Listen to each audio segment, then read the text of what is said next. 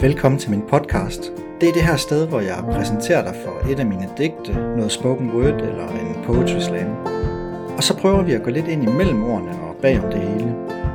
Jeg håber, du har noget godt i din kop og godt med ro om ørerne. Det bliver hyggeligt.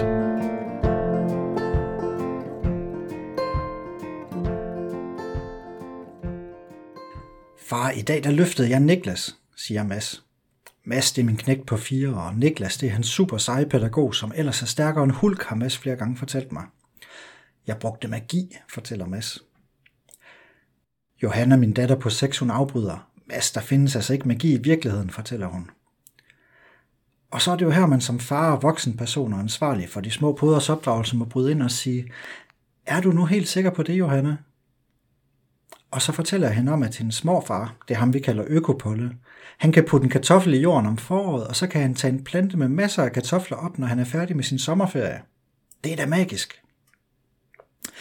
I dag der skal vi høre mit digt Borvers, som netop handler om det. Yes, tilbage til, til den her magi med kartoflerne. Fordi vi er jo kommet lidt langt væk fra den her virkelighed, de fleste af os.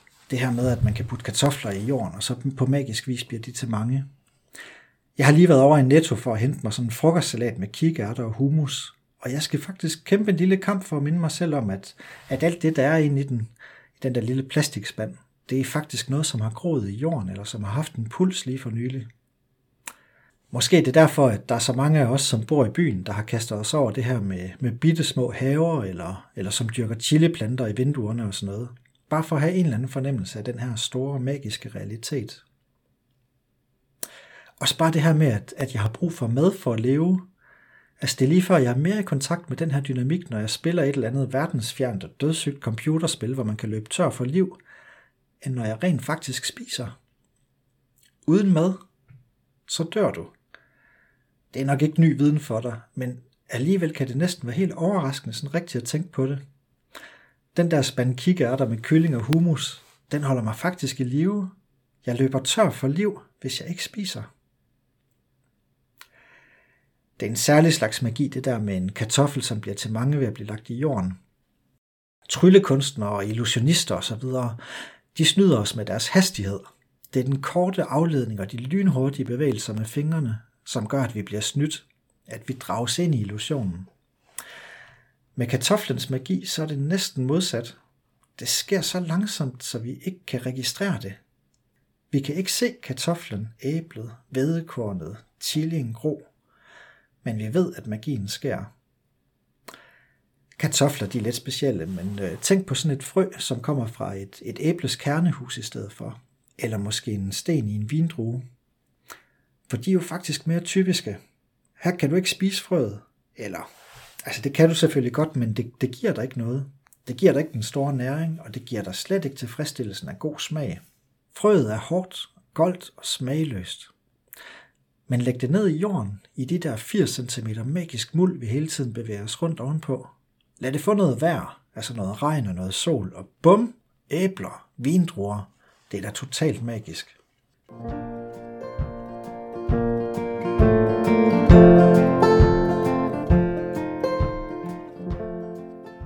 I gamle dage, der vidste man godt alt det her. Der fandtes der guder og gudinder på de her områder. Ceres, hun var ikke, som man ellers skulle tro, Gud for noget meget middelmådigt og husiansk øl. Ceres, hun var Gud for korn, og gode venner med Bacchus, som var Gud for vinen. Og der var frugtbarhedsgudinder, som dækkede både den magi, der sker i jorden, og den, der sker i gravide kvinders maver. Bibelen er selvfølgelig gennemsyret af det her generøse syn på Gud og livet, lige fra skabelsesberetningen og salmer og profetier, som næsten selv har en frodighed og saftighed over sig. C.S. Lewis, ham der med Narnia, han har et rigtig spændende take på de mirakler, som Jesus udfører. Han gør os opmærksom på, at de ganske vist er overnaturlige, men de er ikke unaturlige. Det er ikke sådan, at han tryller en enhjørning frem eller noget af den stil. Nej, han gør fem brød og to fisk til mad til 5.000 mennesker. Præcis ligesom et vedekorn bliver til mange, og som fiskene yngler i vandet og bliver til stimer. Han helbreder lamme og blinde, præcis som vores kroppe, når de ellers fungerer rigtigt, jo faktisk helbreder sig selv. Har du tænkt over det? At det jo ikke er læger, sygeplejersker eller medicin, som helbreder dig. At det er din egen krop. Vores sundhedsvæsen det kan tit hjælpe kroppen med at blive i stand til det her igen, hvis der er kommet sand i dens tandhjul. Og tak Gud for dygtige læger. Men grundlæggende så hjælper de jo faktisk bare din magiske krop. Det er også noget af det, jeg fortæller mine børn, som ret ofte kommer hjem med sår, som har brug for et plaster. Nu dækker vi det til, og så kan din magiske krop lige få ro til at lave sig selv igen. Selvom de nyeste devices også kan virke magiske, i hvert fald de reklamerne, så går der nok nogle versioner endnu, før du kan smadre din iPhone, og den så bare går i gang med at sætte sig selv sammen igen. Helbredelser, bespisningsunder osv., det er overnaturligt, men det er ikke unaturligt. Tværtimod. Og miraklernes magi peger tilbage på hverdagens magi. Den underfulde omsorg, vi hver eneste dag er omgivet af. At jorden giver os mad, at dyr bliver til flere, at vores kroppe kan helbrede sig selv. Det er lidt den samme dynamik, der er på spil her, som der er i de allerbedste eventyr. Dem, hvor man, når man lægger bogen ned, også ser lidt anderledes på sin egen verden. For øje på, at den verden også er eventyrligt. Der er også godt og ondt her. Kampe at kæmpe, og prinsesser og kongeriger at vinde. Det er vigtigt, det her med, at verden er magisk. At vi er omgivet af underfuld omsorg. For det peger hen på en helt ny måde at leve på. For mange år siden, der læste jeg statskundskab op i Aarhus. Og et af de vigtigste fag på statskundskab, det er økonomi. Og en af de vigtigste grundantagelser i økonomi, det er antagelsen om knappe ressourcer. For hvis man først kan slå fast, at vi har knappe ressourcer, så kan man faktisk sige ret meget om, hvordan vi mennesker tænker og opfører os. Vi vil hellere have mere end mindre. Vi vil hellere have det billigt end dyrt. Og i halen af det, så kommer så alt det her med udbud og efterspørgsel osv. Det kan nok være en realistisk måde at beskrive mennesker og verden på. Men når vi tager sådan et par briller på for at beskrive verden, så er der altid en risiko for, at de også bliver en slags ubevidst valg om, hvordan vi vil leve i verden. Man kan sige, at brillerne de kommer til at forme os. Og er det virkelig sandt, det her med de knappe ressourcer? Måske faktisk ikke sådan helt fundamentalt set. Jorden er rig. Vi producerer fødevarer nok på jorden til, at alle munde kan mættes. Det er et faktum. Og jeg er ret sikker på, at det tilsvarende også gør sig gældende, når det gælder om tag over hovedet og andre livsfornødenheder. Når jorden er pladet af fattigdom, uoverskuelig og grusom fattigdom, så er det faktisk ikke, fordi vi har et problem om knappe ressourcer. Den ubehagelige sandhed er, at vi har et fordelingsproblem. Fødevarer og andre fornødenheder kommer ikke ud til dem, der har mest behov for den. Vi har et problem med egen nytte. Et etisk problem, ikke i første omgang et knaphedsproblem – du kan vælge at se på verden som et sted med knappe ressourcer, eller et sted, hvor der er nok, hvor vi bliver taget os af. Og det her spændingsfelt, det er sjovt, for det er så sprængfyldt med paradoxer.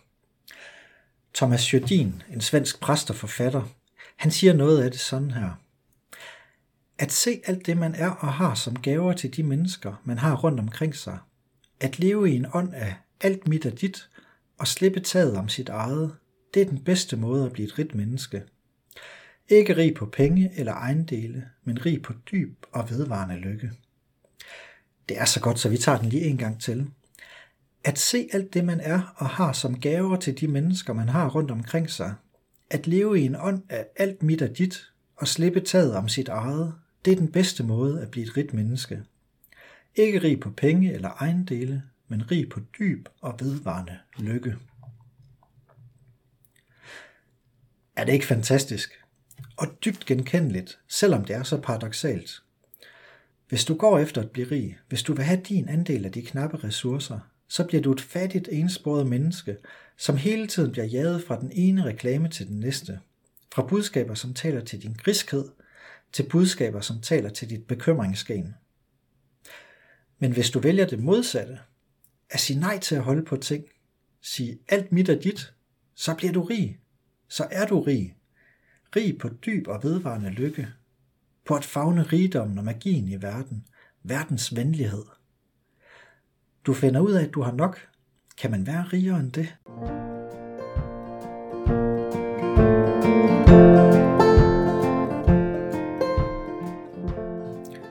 Et andet paradoks. Det er ikke lykke, som gør dig taknemmelig. Det er taknemmelighed, som gør dig lykkelig. Det ved vi dybest set godt fra egen erfaring. Og ellers, så er der faktisk forskning, der siger det samme. Prøv at sige det til den næste reklame, du ser, Ellers tak du, jeg har alt, hvad jeg skal bruge. Og prøv så lige at mærke efter, om du ikke føler dig rig og fri. Kan du huske det med frøet fra kernehuset i æblet og, og stenen i vindruen? Det helt golde og smagløse med potentialet til at blive æbler eller vindruer med masser af saft og kraft og smag. Hvad er du selv? Er du et æble? Eller en kerne, som trænger til at blive lagt i jorden? Det her tema med at være et frø, at have brug for at dø for sig selv for virkelig at leve, eller at miste sit liv for virkelig at bjerge det, det er en vigtig parallel til Jesus mirakler, som vi hørte om før. En vigtig del af hans budskab, og en måde at forstå hele hans liv på. Hvis jeg skal være ærlig, så tror jeg faktisk ikke helt, jeg ved, hvad det betyder, det der med at dø fra sig selv.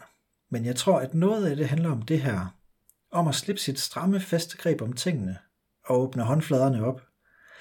Slippe taget om sit eget, finde sit centrum uden for sig selv. At få i stedet for at tage. At blive som barn igen. Det er aldrig for sent at få en lykkelig barndom, siger Steffen Brandt. Så der er håb her. Og på den her måde, der mødes enderne. Jo mere vi kan erkende, at vi lever i en verden, der er magisk, at vi er omgivet af underfuld omsorg, at der er nok, jo mere kan vi også lægge os selv i jorden som et frø og blive en del af magien. Blive levende i paradokset om at slippe taget for virkelig at gribe. At dø fra os selv for at vende livet. Og blive til liv for os selv og dem omkring os. Jeg tror, der er meget af det her, jeg ikke rigtig forstår, men hvis jeg forstår en smule af det, så er der noget, som alligevel adskiller os fra resten af den her magiske dynamik. Og det er, at, at det her det er noget tilbagevendende, noget processuelt. Vi har brug for at tage det spring ned i jorden og op igen efter det rigtige liv, den rigtige rigdom, igen og igen. Sådan har jeg det i hvert fald. Jeg ved jo ikke, hvem du er og, og hvordan du har det. Sådan er det med sådan noget podcast her. Det er, det er envejskommunikation. Så nu vil jeg sige tre ting til mig selv. Tre ting, jeg ved, jeg selv har brug for at høre. Og hvis du også har behov for at høre det, så er det også til dig. De tre ting, det er, du har nok, du er nok, og du er på rette sted. Det kan du også sige til de næste reklamer, du ser. Du har nok, du er nok. Hvor rig er du lige, dig som med åbne øjne kan sige, jeg har tilstrækkeligt. Du er nok. Ikke meget, men nok. Tilstrækkeligt til at udfylde din plads i verden. Ikke til at redde hele verden, men til dem omkring dig. For dem er du en virkelig stor gave. Du er nok. Ikke meget, men nok til at være omsluttet af venligheden i verden. Den, der visker om, at du er elsket. Meget. Højt og bredt og stort elsket. Og du er på rette sted. Magien og eventyret er lige her. Du er omgivet af underfuld omsorg. Det ser du, hvis dine øjne er lige så vidt åbne, som himlen er det. Det vidner hvert et knasende bid i et æble om. Noget og fred. Her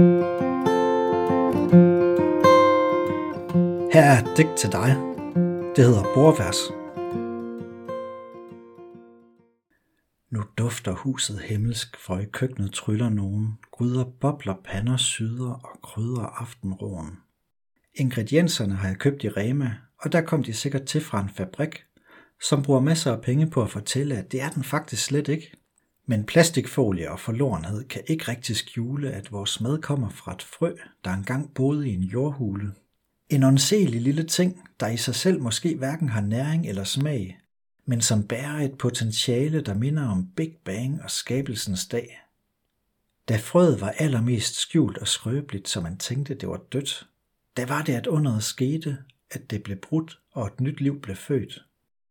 Da mørket var allermørkest, og skallen ikke kunne andet end at give fortabt, begyndte en spire sin rejse mod lyset, og en helt ny slags skabning blev skabt. Så hvis det med opstandelse virker lidt mærkeligt, og du generelt har svært ved at stole på mirakler, så lav dig en gang nachos med hjemmelavet salsa og guacamole. Eller sæt dig i stillhed og bryd dig et brød og skænk dig et glas vin, og lyt efter en stemme, der siger, du er min, og jeg er din. Mange gode gaver, de kommer nedenop. Så tak da Gud, jeg pris da Gud for noget uden stop. Så til fadslær smage og se, at Herren er god. med appetit på at sætte til livs og på at tage imod. Tak for fedt og salt og sukker, tak for lækre ting som spiger. Tak at hvert bord er et alter, som de vise jøder siger. Tak for dem, jeg deler maden med, de gør mig rund og glad, for mysterier, for mirakler, Gud og skaber. Tak for mad.